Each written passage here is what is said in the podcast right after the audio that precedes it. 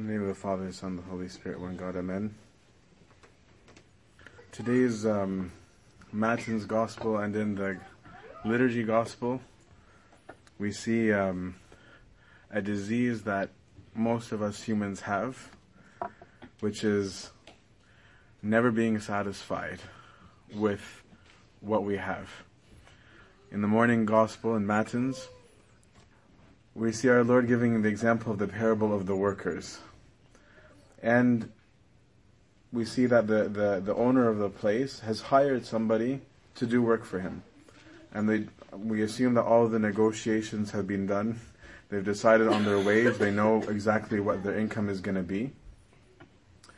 And even still, even though they knew what they were going to get, they were still angry at the end of the day, because how dare the owner decide that he wants to pay someone else that he hired the same wages, right? And he sees this as a great injustice, um, as though it was his money um, that he was entitled to. And we see the same thing in the story of the prodigal son.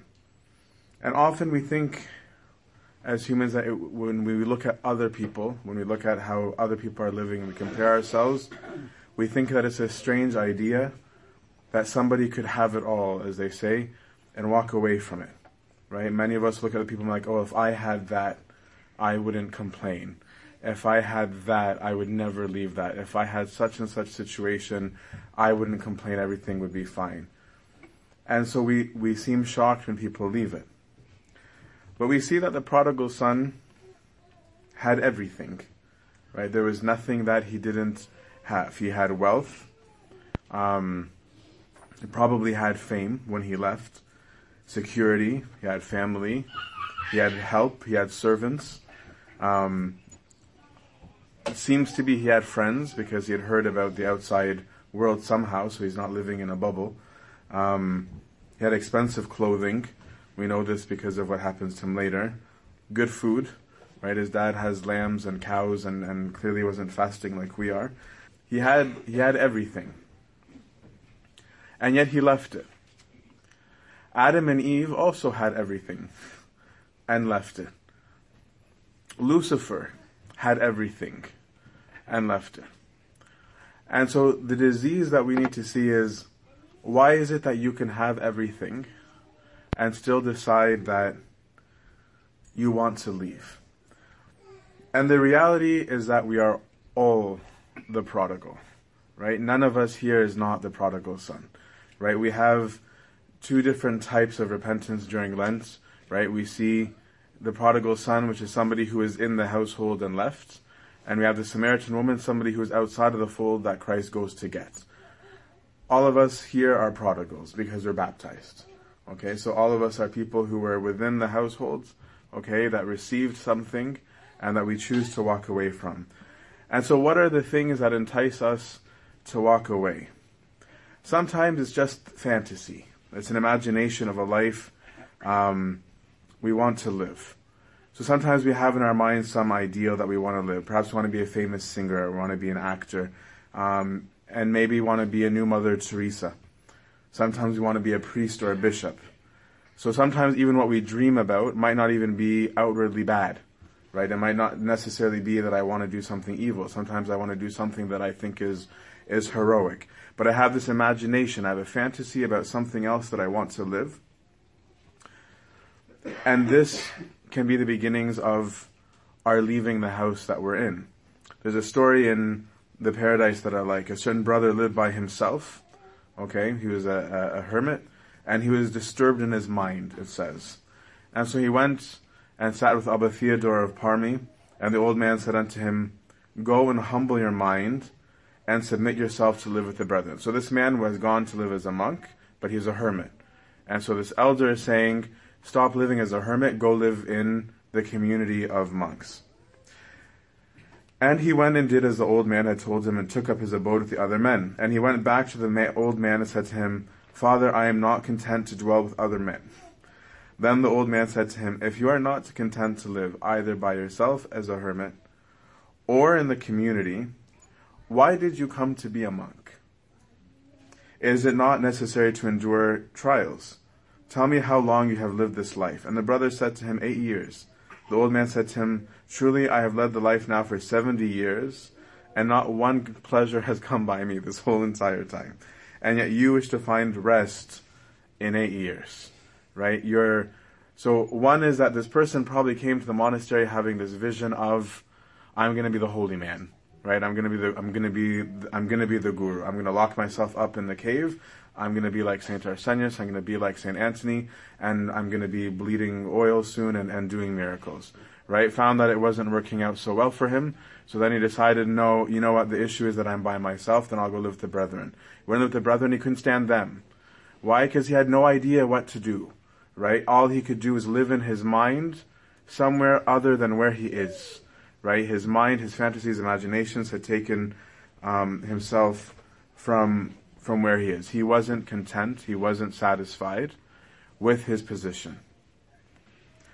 Sometimes what takes us away from our home is lust and curiosity, wanting things. We might see people living in a different way than ourselves who seem to be having fun. This is exactly what happened to the prodigal son, right? To him, what he saw was a bunch of people are living in a different lifestyle. It looked pretty fun. I'm sure that they did have a good time. As the prodigal son did, so we often do. And so we have this curiosity of, of you know, what, what makes these people um, different? Why are they okay? They seem to be okay, right? Without living the same way that I am. I have all of these rules. I can't do this, I can't do that, and I, life is horrible, right? And sometimes it does, again, it doesn't always have to be evil. I'm not just talking about somebody doing something wrong, but just simply saying they're not like us. And sometimes it's seeing someone do something wrong, but it looks so very pleasurable that one wants to know what it's like to experience that. And that begins a slippery slope of saying, well, what's the big deal, right? What's the big deal if I just insert activity here? And sometimes we're lusting for a position, but to get to that position needs me to reject something right that I presently do. Maybe to move up in sales, for example, I have to go places that I shouldn't with clients so that they feel pampered, right? In the business world, this is this is common. And my lust for the position might overcome my willingness to do what's right, right? Is that I want the position more than I care to do the right thing. My lust for being more powerful or more rich is more powerful than my acceptance of where I'm at, right? For example, Lucifer. Right, Lucifer was in the heaven of heavens, second only to God, and that wasn't enough for him. Right, his lust for power drove him further. But the result of this can be unintentional carelessness. Right, carelessness is not always intentional. An intentional, unintentional harming of ourselves. As we pursue these new curiosities, we start to walk away from things that were keeping us alive and healthy.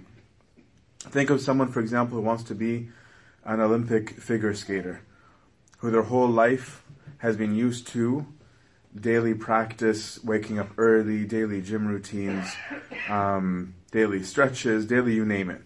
But suddenly this person becomes curious as to how everybody else is is living.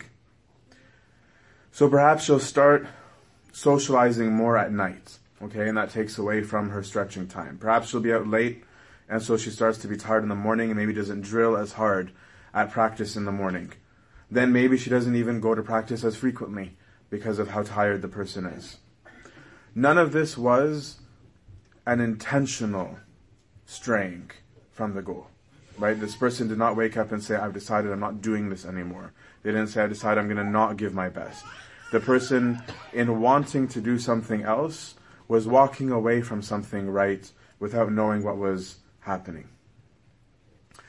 But then we do have people who walk away from the home, who are dissatisfied with the home because they're angry. They're angry and they're rebellious. Sometimes we've been wronged. And sometimes we haven't been wronged, but we think we've been wronged. Sometimes someone we know got sick or someone that we care about passed away. Sometimes there's a job that we've been wanting so badly and working so hard toward and it's gone. Either we didn't get it or it was taken um, away from us. Someone we respect maybe does something totally wrong, a priest or a bishop or a servant, does something horrible, so we feel outraged and decide to rebel against it by, by not going.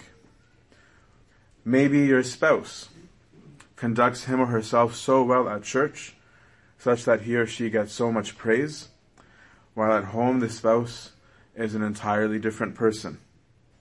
And so you hate religion and what it stands for, right? Because you see that this person who is not living anything righteous is getting praised in church, and so you end up being angry and rebellious at this. Maybe you're aware that someone else who appears religious actually has a double life, so you decide that all people of religion are the exact same, they're all hypocrites. Sometimes you have a parent who looks so holy at church, but uses religion at home to control, to control me. Religion might be used wrongly and to the parents' advantage, and that might also make the child hate religion and all that religion stands for. The result of this now is now an intentional carelessness, right? There's the unintentional and then there's the intentional.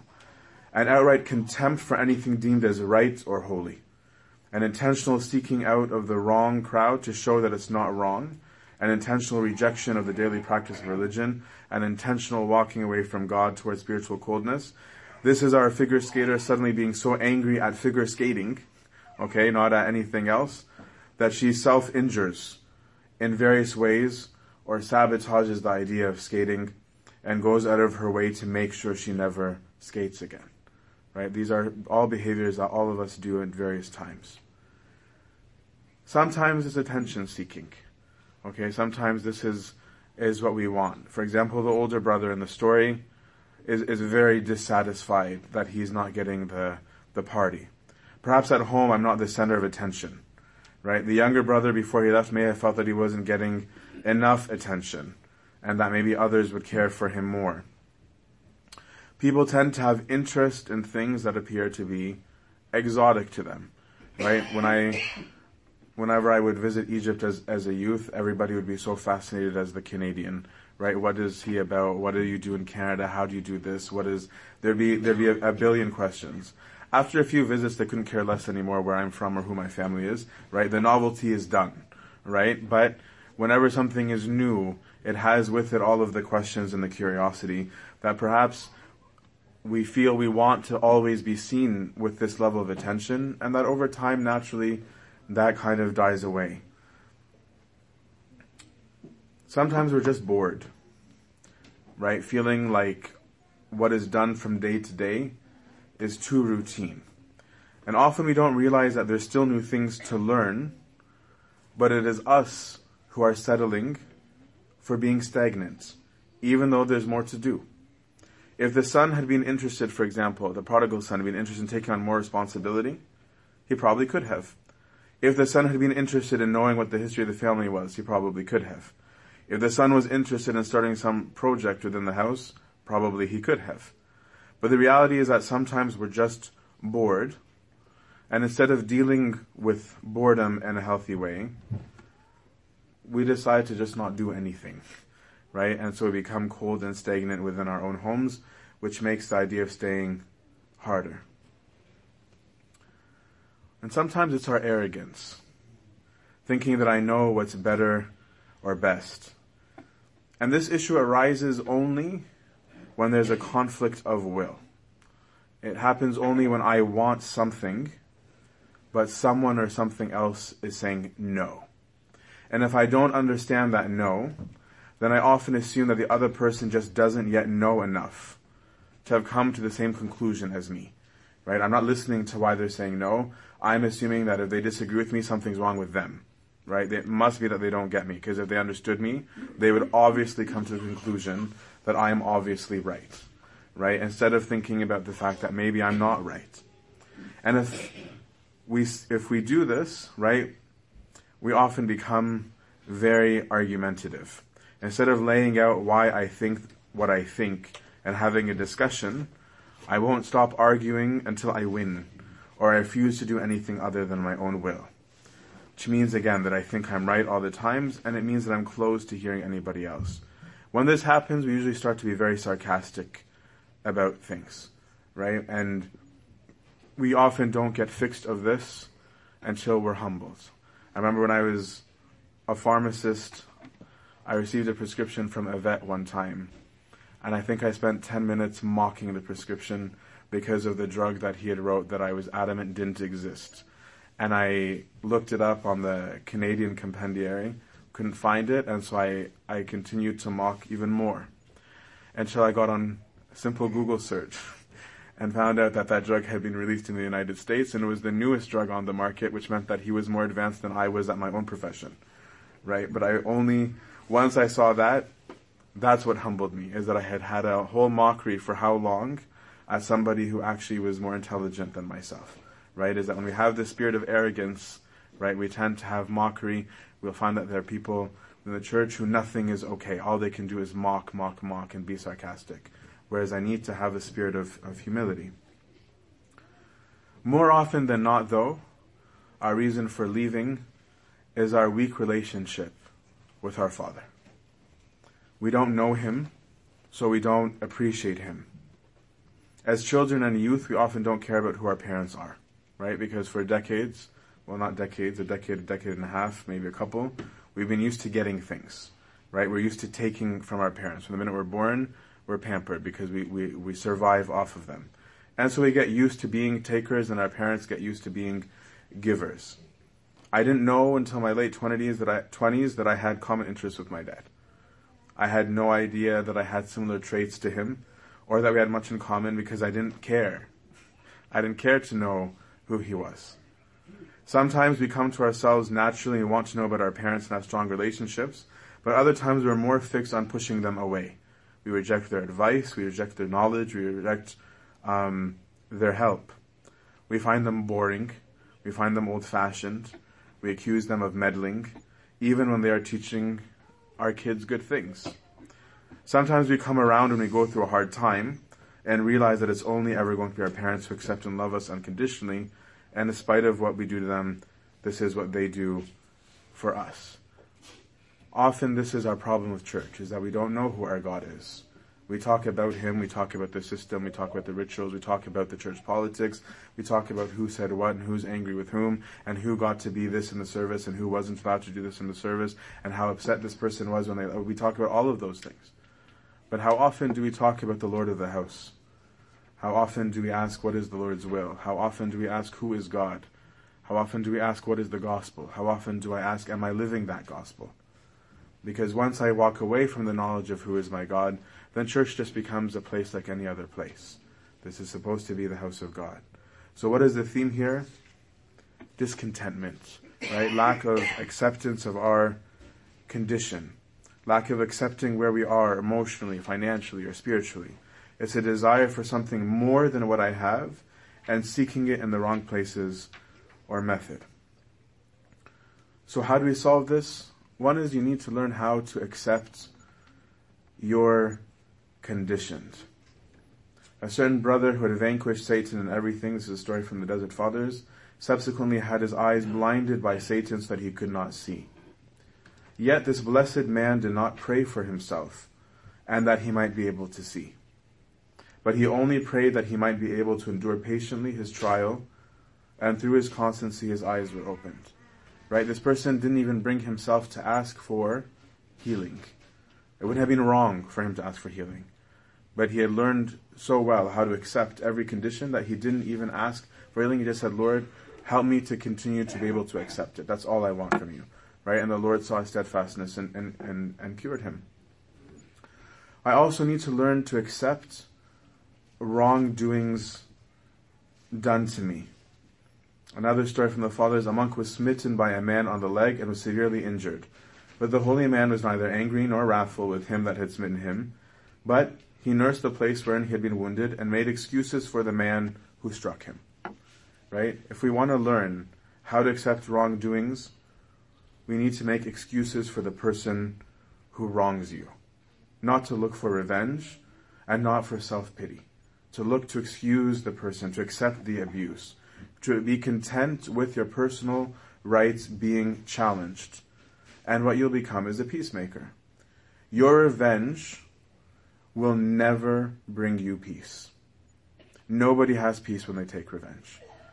In fact, all they do is recall what happened over and over and over and over and over, and they get more and more stoked and say, what I did was the least I could have done to them. I could have done insert all the different things that we do. Because injustice is going to exist whether you're a Christian or not. Right? Regardless of whether you believe in or God, injustices will occur. People will wrong you because people care about themselves more than they care about you. So if you always take revenge, you will never be content where you are. You have to learn how how to accept and then how to make excuses. Because our Lord, even on the cross, made excuses. Right? In the middle of, of the mocking and the jeering, and after having been whipped and tortured and scourged and had a crown of thorn on his head, what did he say? Lord, they don't they don't understand. They don't know what they're doing. Right? He made an excuse for them, even in the midst of his agony, even while being murdered by his own children, he still said, they don't understand. He made an excuse. If you want to rise above your condition, learn how to make excuses. My father of confession, when I was in Canada, always had a rule for us. When somebody upsets us, one, self-accused, look at where you've done the exact same thing as the person that is doing it to you, and two, make ten excuses, right? As, as make ten excuses on the spot for why this person might have done what they did, because you'll calm down, right? Maybe this person who cut you off in, on the road, maybe they're, they have an emergency need to get to the hospital. This person who lied to you.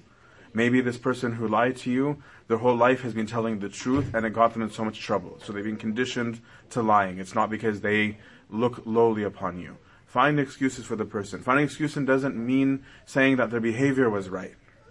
It's saying, I'm just going to understand what might have led this person to behave this way. We have to accept trials. Beware of wandering. Okay? Beware of information that's given to you at the wrong time, right? There's many stories of monks who had this temptation to just go visit the world, just to see what it's like, right? And that was the beginning of their leaving their monastic life, the beginning of leaving their, their vocation, of seeing a whole bunch of things like, yeah, I like that, right? That wasn't around when I left. I'm gonna, I'm gonna do that. So beware of information that will make you act in the wrong way. Right? Most of us, not most of us, none of us can do a sin without being aware of its existence. Right? If I'm not aware that something is an option, I'm not going to do it. Once I know about the option, that's when I'm going to think about doing it. Right? I'm not going to, I can't just randomly think to myself, I'm going to take the car out and go unless I know that I can drive and I know that there's a car and I know that there's a law saying not to do it. Right? These are the the the things. There are healthy ways to have enjoyment. The idea here is not to have no enjoyment, right? But rather than seeking it through wandering and curiosity, right? Do it in, do it in the right way. Care more about helping others than yourselves. Instead of seeking to move up the ladder and to increase yourself, accept where you are, but look to raise up those who, that are around you. Show off other people, not yourself, right? If you want to be satisfied where you are, bring praise to others, right? If there's somebody in your office or somebody in your work or someone in your class or somebody on your team that isn't getting enough praise, instead of you wanting to be like the star of the show, why not draw attention to this person that isn't getting praise, right? You'll find that you're content where you are and you'll be happy because you're going to find joy coming in a different way than you're used to. Your joy isn't going to come from your pampering and your praise and your secular advantage. You're going to have joy that there's peace. You're going to have joy that there are people who are happy. You're going to have joy that people respect you, and in respecting you, they respect your Heavenly Father, because you're becoming an image of Him to others. Make a point of learning from others, right? My dad always tells me now, learn from my gray hairs, Habib, um, is his, is his line these last few years, which is valid advice, right? Is don't believe yourself to know everything, right? Ask questions rather than arguing. And you'll find yourself more content rather than contentious because you'll learn more, right? You'll find out more about God, about other people, about your family. You'll become more peaceful, right? You'll find that the more you learn, the less likely you are to argue all the time because you'll understand that everybody's coming from a different place. Right, you'll find that there's so much knowledge you didn't know existed, And so you don't view things the same way that you used to. Things that used to anger you might not anger you anymore. Things that you used to think were ridiculous, you won't think are ridiculous anymore. Listen to people. Learn from others. If your parents or your children challenge you, think on what they said and try and learn where there is truth in what they are saying. And you'll find that your household is more peaceful, right? If instead of just screaming at one another, you actually stop and listen, right, to what it is that the person is trying to say, things will be much more peaceful. Rather than you wanting to leave home or you escape your condition, you'll find that you are happy at home. Learn to forgive. If you are trying to learn because you feel wronged, to leave because you feel wronged, think of all the times that you too have wronged others, right? Because none of you here, myself included, have never harmed people. We've all harmed people. We've all wronged people. In all these cases where you wrong someone, you're either forgiven by God or you wished to be forgiven by others. So why must you reject people for their weaknesses, right? If you yourself have weaknesses and you've been forgiven, then you too ought to forgive other people their weaknesses and where they might wrong you. Recognize that your lack of forgiveness is as big of a problem as the wrong that was done to you by somebody else. Because through humans will always come offenses. If you're seeking a world in which no wrong exists, unfortunately for you, you're not going to find it here, but fortunately you'll find it in heaven. So if that's really what you actually want, then seek heaven. Okay, if you want a place where there's no problems, go go there, right? Seek that place. But so long as you're on this earth, people are going to wrong you. So if you want to get there, live the gospel. Because family isn't a place of one, right? It's a community. In community, we are forced to learn how to deal with our own weaknesses and the weaknesses of others. Right, we're living in a in a world of social media where we think we're living in community and we're not. We're sitting on our phones and on our computers, right? But it's very convenient to deal with people from your phone because you can come and go as you please. You can be in whatever mood you want, and if you can't bring yourself to type it, you have first you had emojis and now you have animojis, and you have every different way of expressing yourself to give a false impression of who you are and what state that you're in, without having to actually deal with someone's physical company with you. But the minute you have physical company, you find out other people's weaknesses, right? Even ask any married couple who've been married longer than a month, right? Is that is that you find that even the person you're madly in love with has things that can irritate you like crazy, right? Because humans are different, and we learn about our weaknesses and one another's only when we interact with one another. When conflicts arrive, we become aware of shortcomings. If I go to live alone, I live on my own terms. I'm just selfish, right? Because I can do whatever I want, wake up when I want, eat when I want, take what I want. Many marriages fall apart when each partner in the marriage wants the other to attend to his or her needs above anything else and puts as secondary sacrificing for the other person, right? It's saying, if, if, if he would only do this and this and this and this, and on the other side, well, if she would only, and then it just goes on and on and on and on. The community becomes broken because each cares for the self and not for the other. Family is the opposite. So finally, if you've decided to leave home and are just visiting your father's house, or if you've been living unhappily in your father's house, go reconcile yourself to your father. Take the time to know him. Ask him who he is and what he wants. Tell him that you're bored or upset. There's nothing wrong with telling him that. Ask him to help you deal with your situation, and surely if you are sincere in this, he will show you what to do.